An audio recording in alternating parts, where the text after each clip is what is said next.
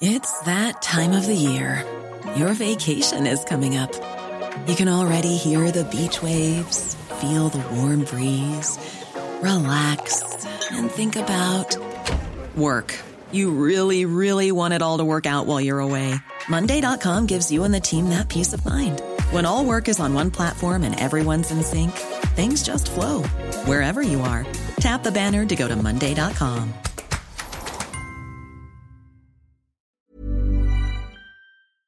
Hello, Kochie here. Before we get into this episode of The Call, I've got a favour to ask. The bigger the Ausbiz audience, the more we can invest in great content and keep providing quality investment ideas to you for free. If you could just take a minute of your time to leave a review of The Call in the Apple Podcast app, it'll help keep our tribe growing. And of course, don't forget to catch up with all the best interviews each day at ausbiz.com.au. Thanks for listening. Enjoy the call.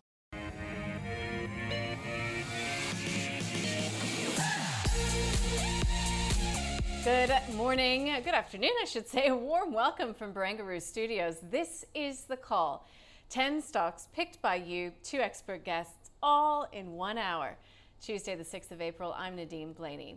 With me in the studio today, Mathan Somasundaram.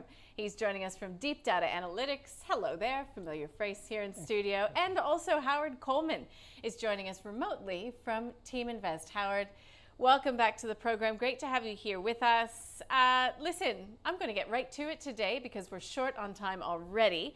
The stock of the day is Cleanaway. Uh, so let's get to some of the detail as to why. Its share price is on a tear after it signaled it is willing to pay some $2.5 billion for Suez's Australian assets.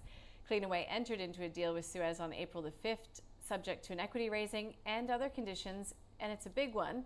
It includes possible termination if Suez is taken over by a larger French rival Veolia. Now, Cleanaway shares jumping by as much as 11% earlier this morning, its highest mark since January the 21st when its CEO Vic Bansal jumped ship following allegations in the AFR that he'd bullied and harassed SAF. It was Bansal who was the original architect of this deal. Uh, Executive Chair Mark Chellew is holding the fort as CEO until a replacement is found. So, Guys, now we can have a chance to talk. Let's do it though over Cleanaway. Howard, I'll start with you. Uh, stock of the day, Cleanaway. What are some positives about the company in your view? Well, uh, they're harder to find than the negatives, uh, Nadine. Uh, you know, return on equity is low. It, it hasn't been more than about uh, five and a half percent for about six or seven years. And in fact, in the 10 years that I'm looking across, uh, it hasn't been once. So that's a negative. And um, you know, uh, certainly it's, it's, generally been uh, growing its earnings reasonably well at about 7% a year. Now, to grow your earnings faster than your um, return on equity is growing means you must be taking on a bit more debt and using more debt to grow your business instead of equity. And that's what they've been doing. Now, the bigger uh, thing from my point of view and Team Invest point of view, though, is they're making a large acquisition. Now, that's a very large acquisition for the size of the business that they are. Now, large acquisitions, about two out of three land up destroying shareholder funds. Only about one out of three land up delivering what they originally hoped to deliver. So, um, you know, that doesn't uh, suggest to me the share price should rise by 10%. It would suggest the share price should probably fall rather than rise. The other thing, too, is the ACCC is bound to look at it and if the ACCC's past examples are anything to go by, it could sit on it for a year or 18 months before it finally makes a decision, um, causing all sorts of problems along the way. Uh, you know, if once you get involved with the ACCC looking at it, by the time it goes through, you've probably lost any impetus you'd gained from making the uh, attempted acquisition. And of course, French courts may get in the way because Veolia is trying to buy all of Suez worldwide. And uh, uh, this could be involved in a long court case. So it, it certainly wouldn't enthuse our members of Team Invest. That is the first word on Cleanaway. Going to Mathan Somasundaram from Deep Data Analytics for a follow up. Macquarie thinks that this Suez Australian waste management deal makes strategic and financial sense. So that's one issue. Howard flagged the legal concerns sure. around it. but beyond that, I mean, Cleanaway is in a business that it doesn't matter pandemic, it doesn't matter, you know, good times or bad. Everybody needs their their garbage picked up. Yeah, it's, it's an interesting one because we've only got two real Bingo and Cleanaway. Uh, Bingo's got less of a history. The track record of management is patchy on Bingo, so Cleanaway is better. That's because it's on a relative terms. This is an industry with patchy track record at best. Um, and when you dig into it, the contracts that underlies the business are very um, gangs and small businesses that have been around for a long time. It's very opaque. So it's very hard to dig down and work out that this is actually a defensive play like what you would think it is. It's actually, it, it's one, uh, I always like the term reverse lottery.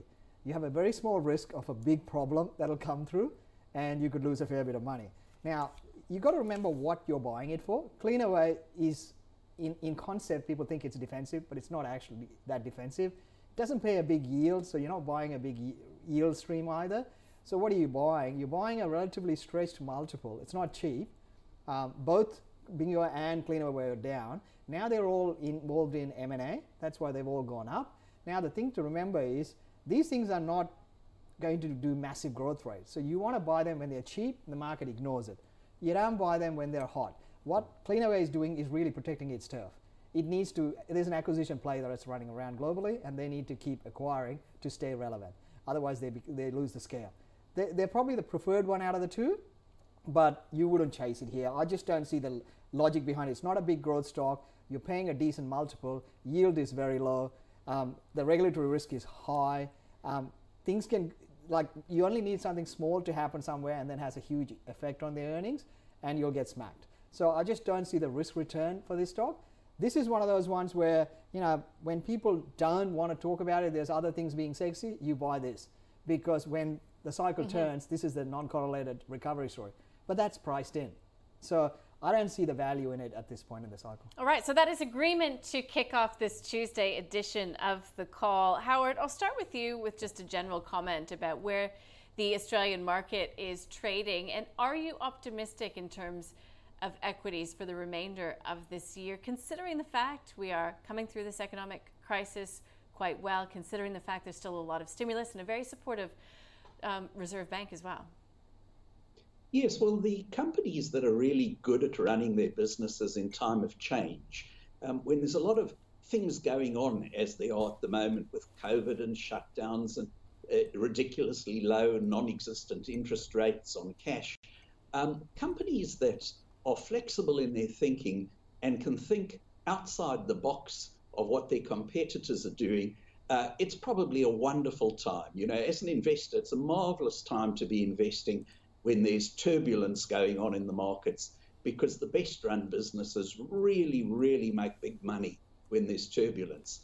Um, but for the majority of companies which are run by pretty mediocre management, uh, it's not a good time. So I would say overall, um, my view is that the the market is being held this high and pushed higher by the fact that there's no other alternative. Interest rates are so ridiculously low. What else are you going to do with your money?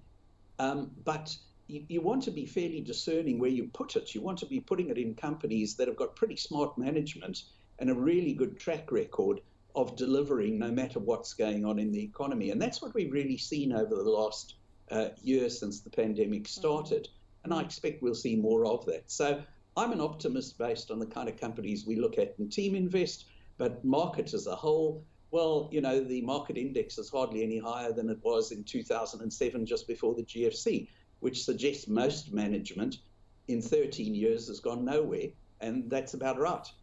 You agree with that, Mathan? I've seen a bit of head nodding going on. Yeah, look, uh, some of it I do in the context that I think the overall market is expensive. Uh, but that's expensive for a reason. Uh, when you got, uh, as Mahawad said, when you got interest rates at zero, and today RBA will come out and come up with another fantasy tale why JobKeeper can go away because the economy is strong, but they have to keep rates at 10 basis points and do QE that kind of doesn't make sense because none of the central banks actually make sense at this point. Mm-hmm. The bond market is telling you that the central banks are going to get it wrong, and I think they're right. Bond market tends to predict this quite well, and central banks tend to get it wrong. Um, and I think we're in that cycle where things are expensive, but you don't have anywhere else to go. Um, rental yields are falling, property is not going to return you much. Uh, fixed income is had a 40-year bull market that's turned, and it's probably going to have at least five years of underperformance. So your asset classes that's supposed to give you protection are not going to give you that protection. So equities, as risky as it is, it's the last place. It's the only place. So that's going to attract it. But I think that the trick here is overall market. I think it's got more risk than return at this point. But in saying that, there are parts of the market I think have very good upside. All right, well, let's find out if any of the questions put to the gentleman by you, our viewers, our listeners, fall into the categories that impress. Uh, let's get to it, shall we? Our first company picked by you, Whitehaven Coal. WHC is the ticker code sent in by Peter with a bit of commentary. He's saying it's been going so strongly over the past few months when previously dead in the water. And you put on top of that all the problems with coal and problems with China. Why is Whitehaven Coal not being affected or impacted by this? Mathan. Oh, look, coal is an interesting commodity. It's everyone knows it's in decline. It's been in decline for a long time, and Whitehaven has been as well. And everyone's tried to pick the bottom in Whitehaven and uh, New Hope for numerous times, and they've been wrong for years. Um, it's had a bit of a bounce. Um, it's gone sideways for the last what five six months. Um, it's an interesting one because I think there is there's always going to be a space for coal in industrial production.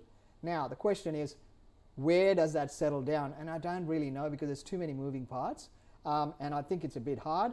But it's an interesting one where if you're a really long-term player, my guess is coal sits in a place for private equity, and I think at some point someone will buy that out just for the cash flow. Uh, the markets are not going to buy it because there's not too much growth outlook mm-hmm. that's going to come through, or at least a, a stable growth outlook. Uh, so I think it'll probably get taken out, but you know, private equity is cheap. They'll wait for the really cheap price. So in that context, I think it's a downside risk. But look, I, I just think it's too hard. It, there are other commodities. You're playing a reflation cycle. Commodities tend to do well in a reflation cycle. There's much easier commodities that give you much better outlook into the future than coal. So you're just playing a hard play here, so it's just not worth it. Okay, so that is a no coming from Mathan. Howard, UBS does not expect a dividend in the second half, but does say that a return to free generating uh, generating free cash flow is considered the next first step in bringing back dividends. I've known you long enough, Howard, to know that even the prospect of a dividend coming from a miner would not be enough to entice you into Whitehaven Coal. You know, Warren Buffett's got a beautiful expression that I've quoted a couple of times on air, and that is that you want to be invested in companies that don't have to have a prayer meeting when they consider having a price increase. Now, all commodity producers, whether they have a prayer meeting or not, it's not going to help them because they have no control over the price of the product they sell. And when you've got a product like coal, which is there's so much of it in the ground around the world, far, far, far more than the world is ever going to use up.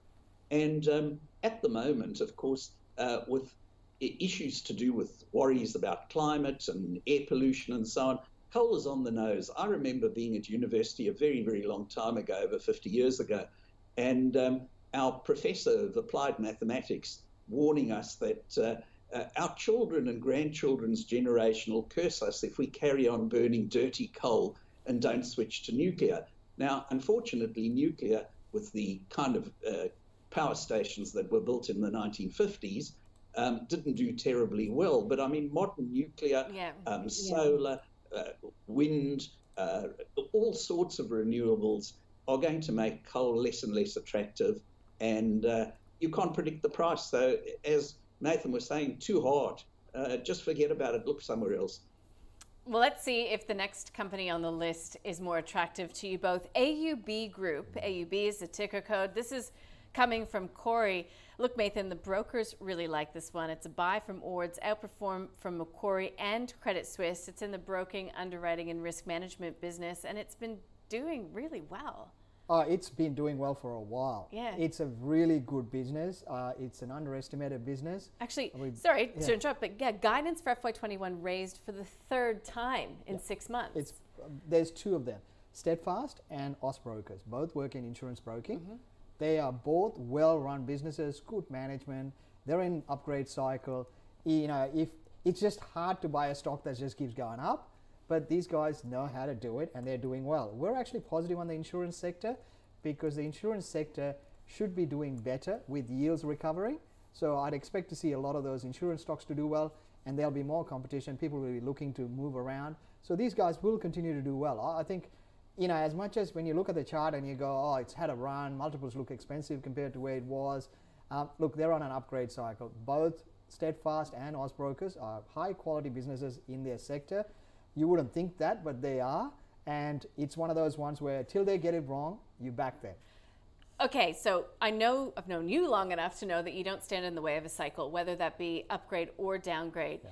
So you're telling us that AUB is a buy on yeah. this day. Look, it's a buy. We like the insurance sector. We like most of the insurance stocks as well. And these guys are like the best in managing that sector. Yeah. Both of them, Steadfast and Austbrokers, you buy them. Yeah, well, Steadfast is on our list later uh, down, but I'm just going to write buy yeah. down beside that one right now. Yeah. Uh, look, stealing I, a bit I, of the thunder. Look, they're on a, they're on an upgrade cycle. You just you back the guys who are executing. So Steadfast also has this project. It's called Trapped Capital Initiative. Oh, no. Yeah, you got to love a name, oh, right? words, right? Yeah, it's going to acquire new equity states yeah. within the network, unlock trapped capital. Do you think that this initiative will accelerate acquisition growth well, and that will this, also this is the other thing, right? For them, it's it, they grow by acquisition, and given their execution and the multiple they're trading in, every time they buy, they're buying something at a lower multiple and bring it to their multiple. So it's an upgrade cycle that management has executed time and time again I wouldn't stand in their way. I expect them to do well. So I'm going to put this is for you, Jordan. This is a double-barreled uh, answer here on uh, on both of these broker networks. So Steadfast Group is a buy for Mathan today, SDF. Okay, we've got two buys coming from Mathan. It's really putting the pressure on you, Howard, because mm-hmm. I, you know. I'll have to enter them both into the Ausbiz portfolio if you like them. How about AUB? It's on this upgrade cycle. Uh, you know, there is a bit of uncertainty though as we start to see government stimulus take, tapering off, but it's done really well in terms of management, which you like to focus on. It's done really well in terms of cost control as well. Yeah, Nadine, you know me well enough to know that I love being controversial. But yeah, I can't even manage. I totally agree with Mathan. Extremely warm business. Um, they they buying private companies and they've got a PE multiple that's more appropriate for a listed company. So their PE multiples around about 25. They're able to buy private brokerage uh, houses for considerably less than 25 times earnings. So it's immediately earnings accretive. They never seem to overspend. They run their business really well. And effectively, they t- ticket clippers in that they take no risk. If the insurance companies have a flood or a fire or something that costs billions of dollars, it's not the um, brokers that land up paying the money, it's the actual insurance principals that land up paying the money. They're really a sales organization selling policies to people, and they do it really well. So, yes, uh, uh, you know, it's passed our filters in Team Invest for many years, Austbrokers. It's got high return on equity. It's been high as long as we've been running Teaminvest. Um, it's got relatively low debt, uh, especially uh, it's just made it sold the Altius group, so it'll have a fair bit of cash from that. Got 57 million for it, and its earnings are growing at a, almost nine percent a year. So uh, you know uh, what a lovely business. And yes, I agree with Mathan. You could have bought it cheaper a little while ago, but even at today's prices, uh, it's a yes from me. Well, then, Howard, let's go to Steadfast Group as well. SDF for Jordan. Because they're related, it was a buy for Mathan. Would Steadfast Group also fall into the buy basket, considering you know it too is on that acquisitive uh, cycle, and uh, it too is clipping the ticket instead of taking on the risk that is borne by the insurers themselves? Yes, um, it, it, doesn't. Its numbers don't look quite as good. Its return on equity is lower than uh, Austbrokers. So of the two, I prefer Austbrokers, um, but in every other respect, they're growing on a similar way, you're uh, growing at a roughly similar rate, also making wise acquisitions, uh, buying private companies uh, when they have a PE multiple that's suited for a listed company. So, yes, but you know, if I wanted to own one of the two of them, I'd certainly prefer Austbrokers because A, it's been more consistent over the years. I don't mean the share price, I mean the earnings per share and the growth have been more consistent. And secondly, its, its uh, return on equity is higher, so it's using its capital better. But um, I'd say a yes for Steadfast, but uh, picking one of the two, I prefer Austbrokers. Okay, so I will say Steadfast is a buy, but AUB is your preferred buy in the space. And Mathan, that's a good question for you as well, because if you're constructing a portfolio, there's a chance you don't want to be overexposed mm. to that area of the market. So if you had to pick between the two, Austbrokers or AUB Group or Steadfast, which one would you pick? Well, you go with the guy who's outperforming. Um, in, you know, every sector, everyone just follows the herd and the herd at the moment is following Austbrokers more than um, Steadfast. So I would expect that Austbrokers is probably the preferred one. The only thing I would caution there is, you know, all of these guys have had a pretty decent periods of upgrade cycles. Um, so the longer you go in an upgrade cycle, the closer you are to a downgrade, mm-hmm. and that's when the panic sets in. Um, usually people deny the first downgrade, but you, that is when you've got to be careful. So in this scenario, if you were picking one of these stocks after had a, a decent run, both of them are in pretty good nick. Uh, management are pretty decent. So I would actually caution people after this kind of run to not pick one. I would actually diversify 50 50 in both. Okay. Because you just don't know one of those left field events happen and something goes wrong in the business. And as good as the management is, when you get a left field, you get hit. So you're late in the cycle where they've had a pretty big run. Uh, they're still doing well. I don't have a problem with both of them. So for me, I would just manage your risk a bit better. Um, it's just I, I still think Austbrokers is probably better, mm-hmm. but I would manage your risk a bit more because it's had a decent period of time. So whenever I look at the data, once a stock runs for about a year, year and a half of upgrade cycles, you know, then you're cycling really hard numbers, mm-hmm. and management tends to, no matter how good they are, they tend to take a lot more risk trying to keep the growth going, and that's when you get into problems. And when you see a downgrade after a multi-year upgrade cycle, I don't care who it is, sell and walk away because usually you get multiple downgrades after that. So that's why I say when it's had a year plus run on upgrade cycles and they've done really mm-hmm. well, they're not cheap.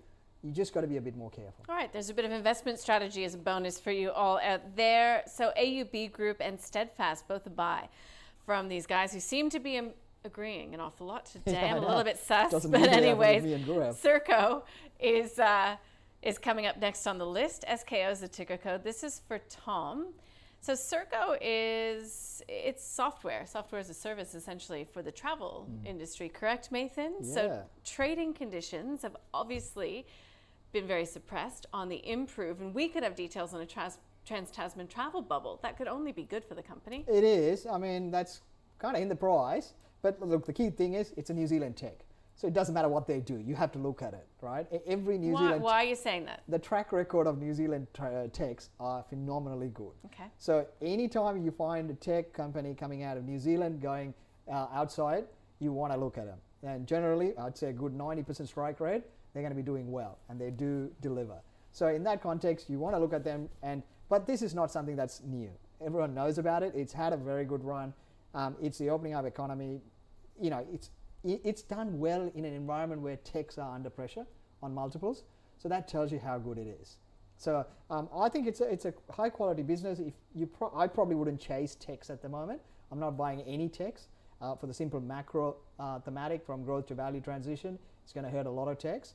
Um, so in that context, I think it's not the thematic that I want to be exposed well, to. The chart was pretty impressive. It is, it is. And I said, look, everything that you want in a tech, New Zealand tech, opening up, doing against the market, it's done everything, right? Yeah. And but I don't, I don't see the big bang from where it is. Um, so you are looking at, so if I was looking at, and one of the ones we've been a fan of with Vista Group, um, another New Zealand tech, uh, opening up economy, cinema tech, and as the economies open up, more people go, these techs will do better. So I would rather buy that because that's only around two bucks. It's run from $1.10 to two bucks, but that's probably got three, four dollars in it as the economy opens up. So that big bang there is much higher, um, and it's a proven global tech.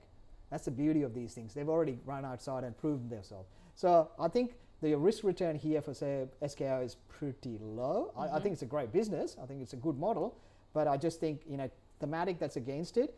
I'd be chasing against it when it hasn't. It's actually at trading pre. Mm-hmm. You know, it's trading at highs, all-time highs. So in that context, you're chasing something that everyone knows about.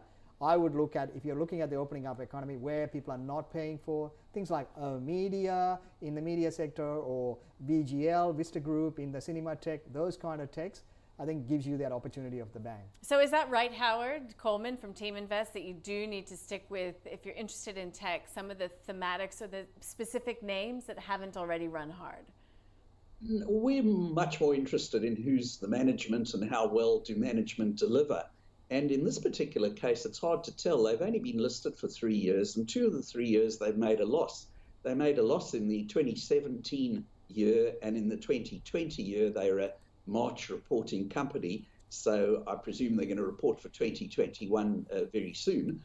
Um, they made a profit in 2019. So, um, you know, when you consider what they're doing, they're not unique. There are other companies doing similar things. They've got a very, very short history. We don't know that management has proven to be really good management.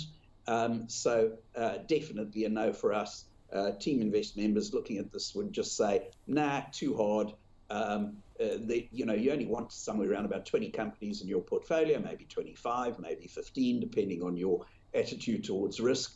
Um, but uh, you can certainly find a lot more than 25 companies that look a lot better in terms of return on equity, earnings growth, and low debt uh, than Serko. So uh, it wouldn't get close to even being discussed for more than a few seconds at a team invest meeting. You never get FOMO at Team Invest, Howard, fear of missing out on uh, the next big leg up in growth? Oh, we're, we're all human, but you know, uh, as you get older and wiser, your fear of missing out because you discover that too many of the times when you got too fearful about missing out, you landed up afterwards throwing away some of your money on chasing something rather silly. Um, there's a lovely African expression in, in Zulu. I mean, I don't speak Zulu, but translated into English, it, it says, um, the, it, how fast you have to run to get away from a lion? Well, faster than the slowest person in the group. And similarly, um, if you're going to be following the group, you're the most eat, likely to be eaten by the lions. So when everybody else has already discovered something and got all excited about it, and you have fear of missing out, you're the one who's most likely to be eaten by the lions. I thought we were going to have Zulu on Ausbiz for the first time. That would have been a history making moment. Uh, Howard, let's start with EML payments. Uh, let's start with you for EML payments then. This is a question that's come to us from Philip. Look, EML is one of the most followed companies on the Ausbiz platforms. It has been since the beginning, I think, pretty much.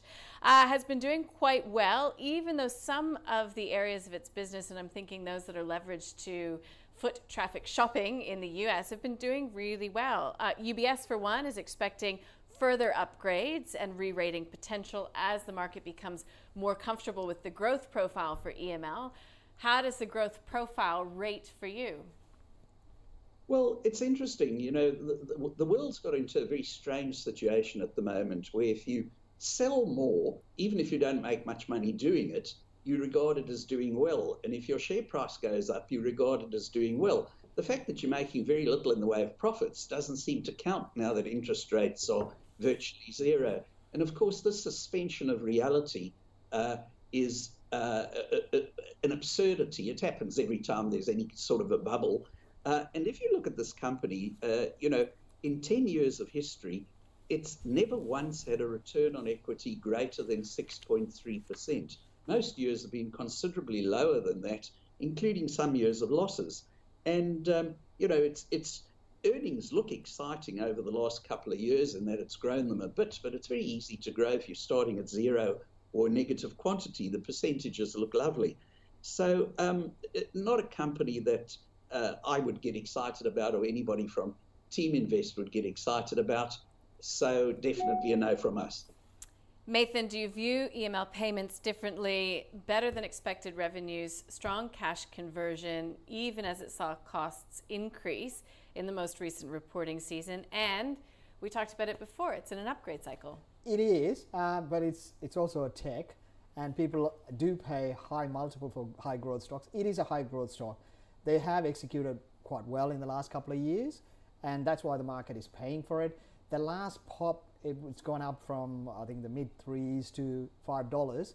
Um, is because of short covering. There was about seven percent short in the stock. It's now down below four percent. So there was a decent short covering, and when no one's selling, you get the short squeeze, and mm-hmm. it's popped. Um, you're back to the pre-pandemic levels. This is the big problem at the moment where we are in the cycle. People paid big multiples for growth stocks. When yields go up, those multiples come back. Mm-hmm. It doesn't matter how good you are, the multiples come back. I mean, look at CSL. That's just the, the best growth stock in the market and even that gets pulled back on multiples. So this is now trading pretty close, you know, previous pre-pandemic highs, and the multiples are quite high. It is not that high quality business. Um, so I think we, you know, I think with Kochie we spoke about it about six months ago, and we actually put it in the uh, mm-hmm. Ausbiz portfolio, um, and Gaurav knocked it back because he, it's not the highest quality play, but the reality is they've executed in recent times, and that's got the multiple back up. And this used to be a market darling.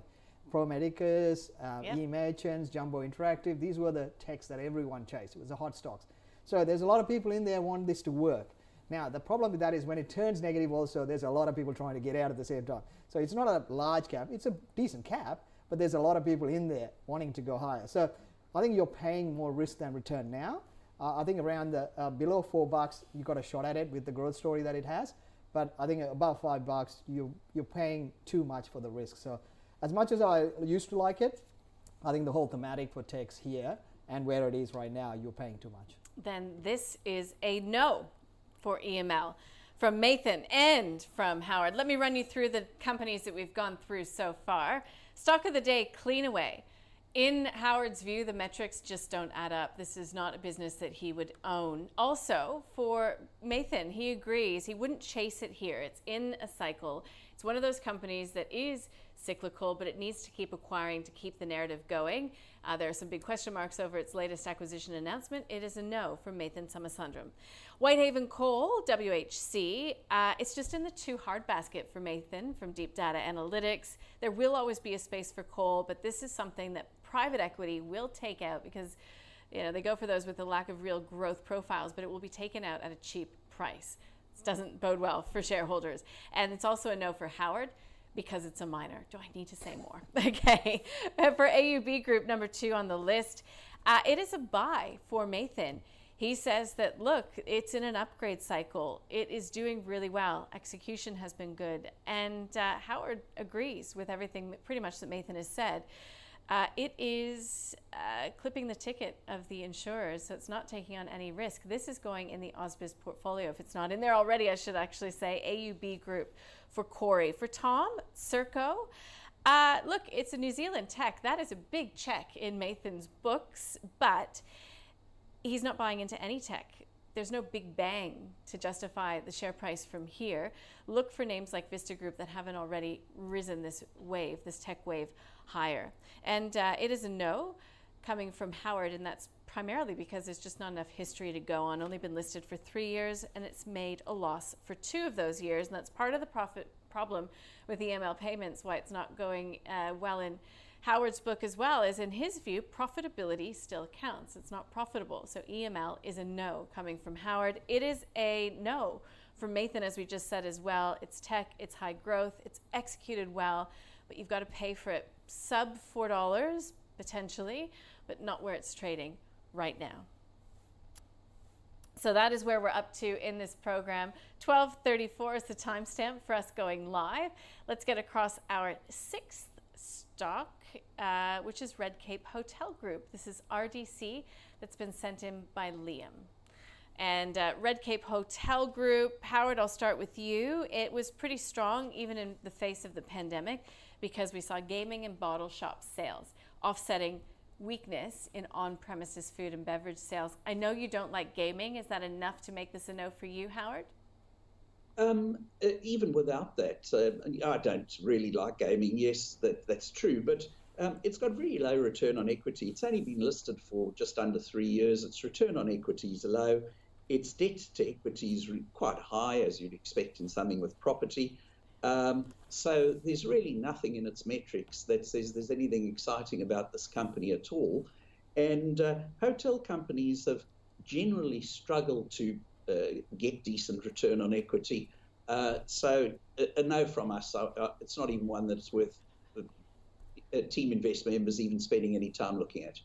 Okay, nothing there. Um, look, performance was pretty strong for Red Cape Hotel Group. This could be a reopening thematic. Yeah, but it's priced in. Um, most of it's in the price. Um, if you want this exposure and you want something um, in a divestment play, have a look at Woolies. Woolies is about to split out the alcohol and gaming, uh, the pokey side of things. Uh, so that would give you uh, that part as well as the probably the best supermarket chain out there. So you could get a, a bit of both. Um, I, I, Howard's right in the context that I don't think this is going to do much from here. uh, what are you buying? You're buying a bit of risk because if we have another wave or any kind of lockdowns, these things get affected. Uh, Aussies love to buy a beer, so it, you know the business is relatively stable in that context. But again, there's other macro thematics that work against it, like ESG. Investors won't be buying into these stocks. Mm-hmm. You know, you've got to play the game that everyone wants to play. this is why Woolworths is splitting out. So they want to get better ESG scores. So in that context, if the future is more ESG investing, this is going to struggle in that. I don't think there's a big bang for it here.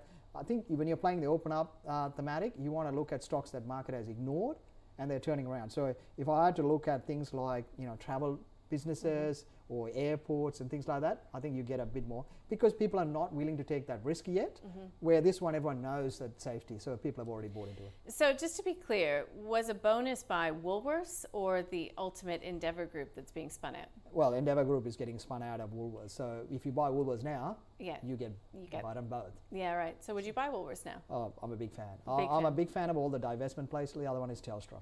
Okay. Telstra. Uh, I'm going to go to you, Howard, on Woolworths because I believe that was a bottom drawer company for you. Would you be buying Woolworths now? I've owned it for a very long time, and yes, uh, ahead of the, uh, the divestments, probably not a bad time to buy it because, as Mathan says, you're going to get the best supermarket chain. And separately, um, uh, I think it's going to be the biggest in uh, the other side of it. Endeavour Group, I think, will be the biggest in alcohol and uh, and so on. So um, you, you, you get both of those. Um, I'm not buying any more at the moment, but I've got quite a big holding in Woolworths already. Mm-hmm. So, uh, TeamInvest members um, generally like Woolies, but I don't think anybody's rushing out to buy it in a hurry. But the fact that uh, Endeavour Group's going to be split out of it is probably a quite big positive for it because, as we said, you get two for the price of one, both of which should be the best in their field. Well, there's your bonus buy, folks, and you might get a bit of a bonus buy if you buy Woolworths right now with Endeavour Group, sounds like. Let's get to the next company on the list Seven West Media. This is for Tanya.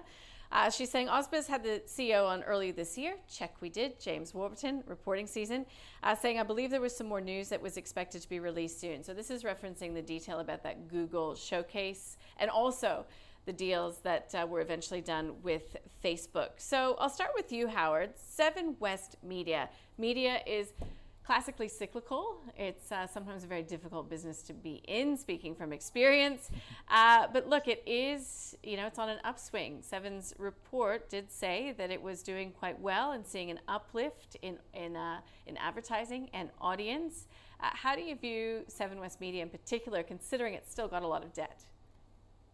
Yeah, and, and that's one of the issues with it. Uh, uh, I think there's so much easier places to make money on the stock exchange than um, these sort of businesses. Now, they have done a deal with Facebook and with Google, um, and they've also done a deal to reduce the cost of the cricket rights that they uh, had signed up for previously. So those three are all positives, but really, this it's a business in transition, and it's very rare for a business in transition to turn into a wealth winner there are far, far more of them that look like they're in transition and never quite get out uh, in a way in which they look great.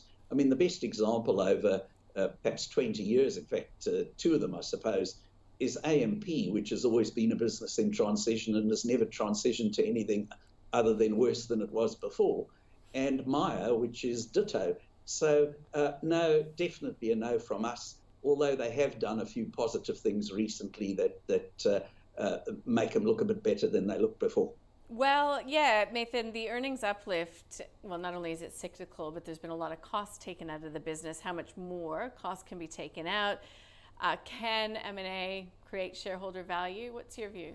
Oh, look, media sector is tough at the best of times, as you would well know. Um, but it's, I actually find it interesting. It is actually offering some opportunities not the obvious ones. So if you was blatantly looking at it, the idiot-proof one everyone jumped on was Channel 9. Obviously, yeah. after buying Fairfax, they had a lot of as the media cycle turned around and, and, and Stan and Domain exactly. And, so yeah. it, it's it's like the BHP for mining, right? You buy Channel 9 because you don't know what you're doing, and you just buy it for the media exposure, and that's worked. It's done well. Seven was the next one, and that's benefited out of the structural improvement. But those things have had a run, uh, and Seven had the near-death experience, so it's come back. I don't see the real value going forward because you look at the generational change. I look at my kids; they're now watching free to air. Uh, so it's all about streaming and new technology. So you've got to look at things where people are still going to be engaged. So I look at the media sector unique ones. So my fa- favorite at the moment is one is oOh!media because as you see more foot traffic, people are outside traveling, catching trains, going through, they're seeing the ads. So we've seen the numbers for oOh!media improving through January, February. I expect that to continue. Uh, it's the only outdoor media tech out there. Um, so I would say oOh!media is one of those ones where opening up economy will have a huge upside to it. And I think it's potentially an M&A target for some of the bigger players globally as well. Um, and this is an industry where having those spots are huge because once you lock those spaces in, it's very hard for someone else to replicate. So oOh!media is one I would look at instead. The other one is Southern Cross Media. Main assets are radio assets. Everyone's stuck on traffic because everyone doesn't want to catch public transport.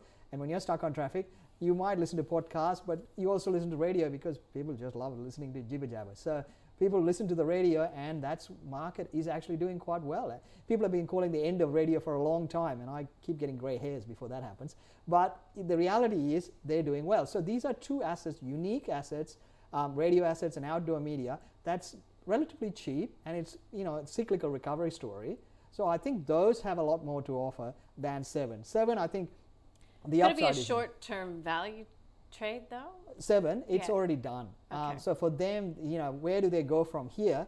They don't get the natural growth that they would come through with more traffic coming through because Yeah. online is online. Everyone does online. There's no very limited, uh, you know, competition. But when you look at oOh!media and Southern Cross, they're really cheap, even for their normal cheap multiples. So Mm-hmm. in that context, yes, they're not great models, but they're cheap. So I think the relative value will normalize, and I can see 30, 40, 50% on both of those stocks. It's unfair to not ask you, Howard, if you have any view on oOh!media and a Southern Cross. Now, I know you go by your metrics, um, but do you like either of those narratives in terms of the media space overall, or is media just a blanket no for you? Yeah, I think, you know, when you consider that you really want the 25 best businesses you're able to identify as a maximum uh, in your portfolio, some people fewer than 25, but, you know, uh, however many, uh, you're only going to be looking at perhaps the 30 best businesses on the ASX and picking the ones that you understand best and you like best out of those. And I can't see any of the media companies getting anywhere close to the best 30 businesses on the ASX. So, seeing as we're long term investors, uh, we're not buying it to, uh, in the hope that tomorrow the share price will go up. We're buying it on the basis that the business will be a much stronger business in five years' time, making uh, much more earnings per share and hence paying bigger dividends and hence the share price also being higher. None of the media companies would, would qualify for us as being anywhere close to the top 30 in the, on the ASX. Howard, would Mayne Pharma then MYX? I'm thinking not because it's a it's continually being challenged. It's always reliant on getting FDA or TGA approvals for its products, which are mostly generic, um, you know, generic drugs. Is Mayne Pharma? How can you enlighten us as to whether we should be buying, holding, or selling? Yeah, well, certainly TeamInvest members wouldn't be thinking of buying. Its return on equity over the last few years has been going backwards from 2020 2.3%, 0.3%, 3.4%, 7.4%. It had one good year, 14% in 2016, and before that was 4.1. Now, if a company can't generate high return on equity, it cannot in the long term be a wealth winner. Because if a company can't make more than a couple of cents on each dollar of shareholders' funds that are sitting in the company, how can the shareholders make more than a couple of cents on every dollar of shareholders' funds that are sitting in the company? So, uh, Mayne Pharma, no, um, nothing to get excited about. The very first metric I would look at uh, knocks it out, and uh, so no from us. Yeah, that's not a very good chart that we just had up on screen, Mathan, is it? Yeah, I- I've actually learned through the years that when it looks ugly, you got to pay some attention because why is it ugly? And it's generic drugs globally is pretty bad. Uh, so if you want to know what's happening in that sector, just follow Teva. And when Teva starts to pick up, you want to look at this stock. The rest of the time, you don't want to look at this stock. And Teva's gone sideways for the last year and a half, two years. So really telling you no need to be there. Now you're basically betting on, you know, the the recent pop is one of their drugs potentially getting through, and a few brokers upgraded on the back of that, and the market has already priced the upside in. So you've had the pop already. So in, in context, this is this is a really, really, really tough sector, and these guys back in the day paid top dollar for portfolio of drugs from Teva and then just wrote it all the way down to nothing. So yeah, because you're at the mercy of regulators, you're exactly. at the mercy of you know delivery, and supply there's chain. There's no IP, right? Yeah. And so that means you're selling a lot of cheap stuff to make the margin. So you, there's no um, mode for your business. So you've got to keep coming up with new products all the time, and it's got to sell more and more and more. So it's just tough. It's really hard.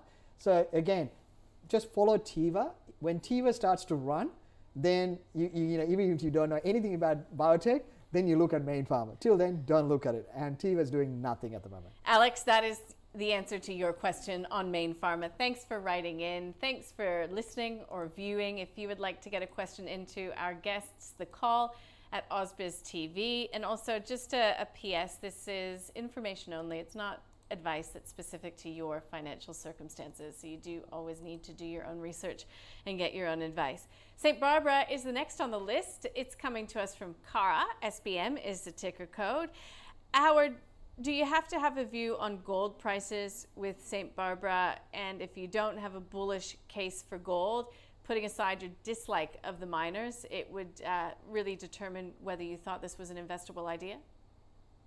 Yeah, and uh, how do you get a view on gold? I mean, uh, I grew up in South Africa where gold was the biggest subject of conversation in the business press every day of the year, every year, um, because it was by miles the single biggest export from South Africa, which at the time produced 85% of all the world's gold. So gold was talked about all the time, and gold was always going to do wonderfully well in the future. It's just the future never really came. And um, even though gold prices sometimes went up and there was this uh, false belief that gold was a good hedge against inflation, whenever you looked at it over a long period of time, it wasn't. Now, in the case of St. Barbara, it's one of the better run gold mines, by the way, or gold mining companies, but its Gwalia mines got a life extending beyond 2031. Now, we don't say that with other companies. It's only mining companies that spend uh, mining and oil and that sort of thing that spend billions or millions of dollars up front in the hope that it'll last long enough to get all their money back and pay the shareholders a decent return. Um, its PNG mine is virtually worked out, so there's not much life left in that. And it's one in Nova Scotia in Canada. Uh, looks like it's probably got a life until about 2030. Now, if you're buying into a business and you know that it's going to run out of product at some time around about 10 years in the future, and then it's going to have to spend a hell of a lot of money again to uh, drill new holes, find a new resource, develop that resource, and start selling again. It's very hard to figure out how that can ever be a wealth winner for you, no matter what happens with the gold price. And over the last few years, the gold price has been rising, but St. Barbara's earnings per share has been going down.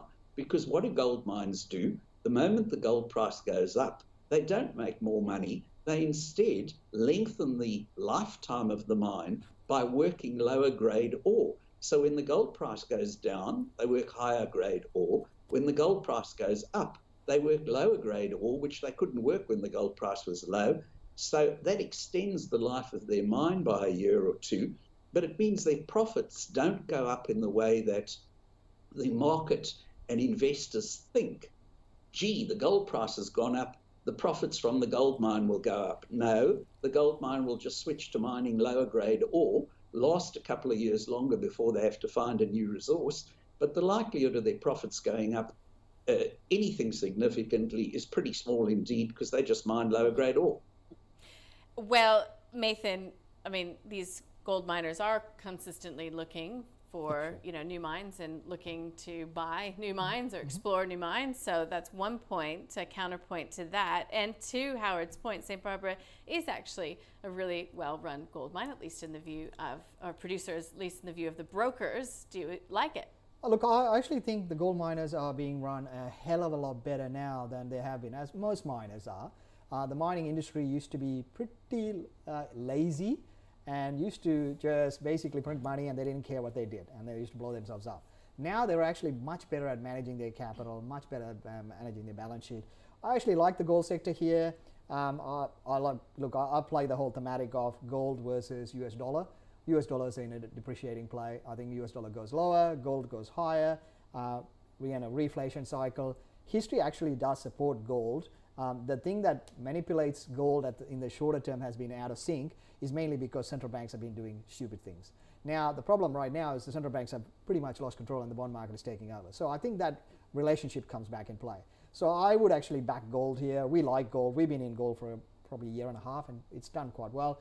All the gold stocks have pretty much done the same thing and they've come off. Look, look, look at the, the biggest guy out there right now. We actually prefer the Aussie gold miners mm-hmm. because if there is a, a, pull, if the US dollar does run off against our thematic, then the Aussie dollar will fall, and so your margins are protected. Mm-hmm. So Aussie gold price actually is doing quite well. So they're still, per, you know, the Aussie gold miners are doing well. The, the best guys like Northern Star, they've merged with Saracen. Mm-hmm. Now that makes a big, high quality Aussie gold miner. So if I had to pick one, Northern Star is at the top of the list. Then you got Evolution, another one who just recently bought into the Canadian side of things. Mm-hmm. They're very good miners. Gold Road. So I like a lot of the gold stocks, uh, especially the Aussie gold miners. But St Barbara is probably not at the top of the list. But I would say if I had to pick one, Northern Star is the one to Okay, go. thank you. Now, the last company on our list, CSR. Mathan, I will start with you. It's a business, highly leveraged to housing.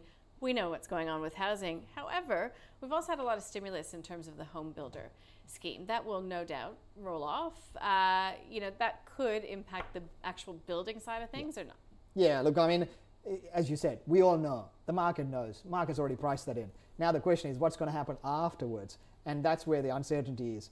And globally, we've got problem in the property market. I mean, New Zealand actually removed their so-called negative gearing to limit their damage. And so I, I wouldn't be chasing building stocks here uh, because it's a thematic that everyone knows. Look for a thematic that the market is missing, thematic that's uh, priced very low, that's going to turn around in the next three to six months, and that's where your upside is. There's no point buying something that everyone knows because if everyone knows and the stock hasn't done well, well, there's something wrong with it. This has done well, so everyone knows. So you're not buying an upside here, you're buying what the market knows. Reminded me of Leonard Cohen there. Mathan. uh, let's get to Howard Coleman. CSR. Yeah. It's cyclical, it's building, you know, it's been going so strong. What do the metrics tell you about CSR? Well, uh, as Mathan was saying, you're running behind the herd. Um, the market already knows it. So if anybody's going to get eaten by the lion, it's you buying it late. Um, but overall, this is a company that, despite the big upside in building over the last few years, the big upturn, its earnings per share have actually gone down, and they've gone from 40 cents a share to 34 cents a share to 26 cents a share to 25 cents a share. So, um, despite what we would have thought would be wonderful for them in terms of a building boom, they haven't really been increasing their earnings. Their earnings have been going backwards. Now, one of the reasons for that is owning their aluminium smelting business. And as power prices in Australia have risen dramatically, uh, aluminium is sort of solidified electricity or solidified gas. Uh, I don't know what you want to call it nowadays, but it's solidified power. And that's not a great business to be in. So, overall, uh, you know, its return on equity is quite good, but its earnings per share been going backwards. Um, debt's risen a little bit in the last year or so. Uh, so it doesn't look like a bad business, but again, there'd be a, a, lot better businesses you could find on the ASX. And as Mathan said, you're buying it very late and where everybody else already knows uh, this theme. So uh, uh, there's there's no advantage in, in buying it at this stage. So no from us. Okay, that brings us to the end of the list. I'll sum up what we've learned in the past half hour or so, and I will stand corrected because we jumped around my list today because we were talking AUB Group. That took us to Steadfast, and I have to mention it because it is a buy from both of the guys. So even though it's not their best of the bunch. They would still both prefer AUB Group, but they both think that it's looking pretty good. So Steadfast Group, if it's not there already, will be going into the AusBiz portfolio. And that brings us to the next on our list, Red Cape Hotel Group. It's a no from Howard. He says it won't do much from here on in. That's pretty much the same from Mathan. He says you are essentially buying risk when it comes to Red Cape Group. Everybody knows about the reopening trend that's been priced in. This is where we got a bonus buy, and that is Woolworths from Mathan. He says, look, he's a pretty big fan of it. It will also be spinning out its Endeavour Group. Howard Coleman agrees. He's not chasing it right now, but it is a buy, and you might get a little bit of a bonus in that when it does spin out the Endeavour Group. So there you go, guys. Uh, we've got Seven West Media. It's a no coming from Howard Coleman. It is just a tough place to make money. There are easier places in the market, particularly if you go by their thematic that thinks that you need to have about 20, 25 companies in your portfolio.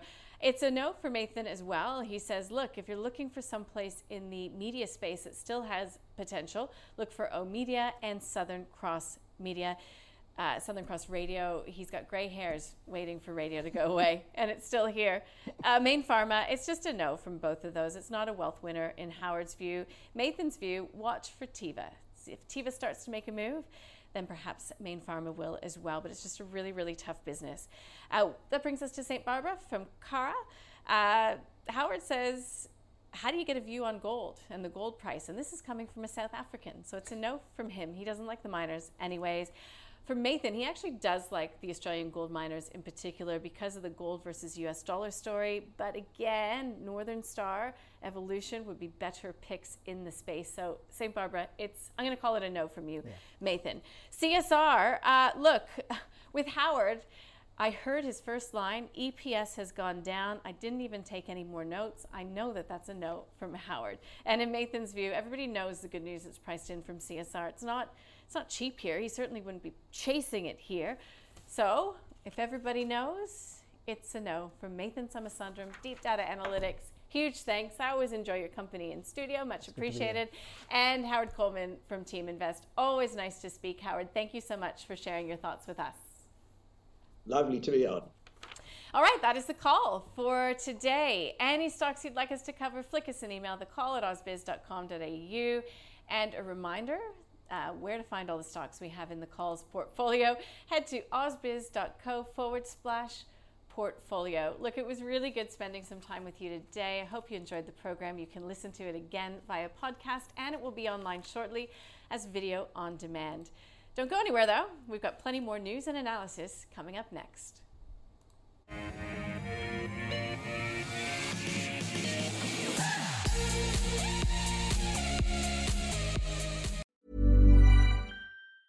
Planning for your next trip? Elevate your travel style with Quince. Quince has all the jet setting essentials you'll want for your next getaway, like European linen, premium luggage options, buttery soft Italian leather bags, and so much more. And is all priced at 50 to 80% less than similar brands. Plus, Quince only works with factories that use safe and ethical manufacturing practices. Pack your bags with high-quality essentials you'll be wearing for vacations to come with Quince. Go to quince.com slash pack for free shipping and 365-day returns.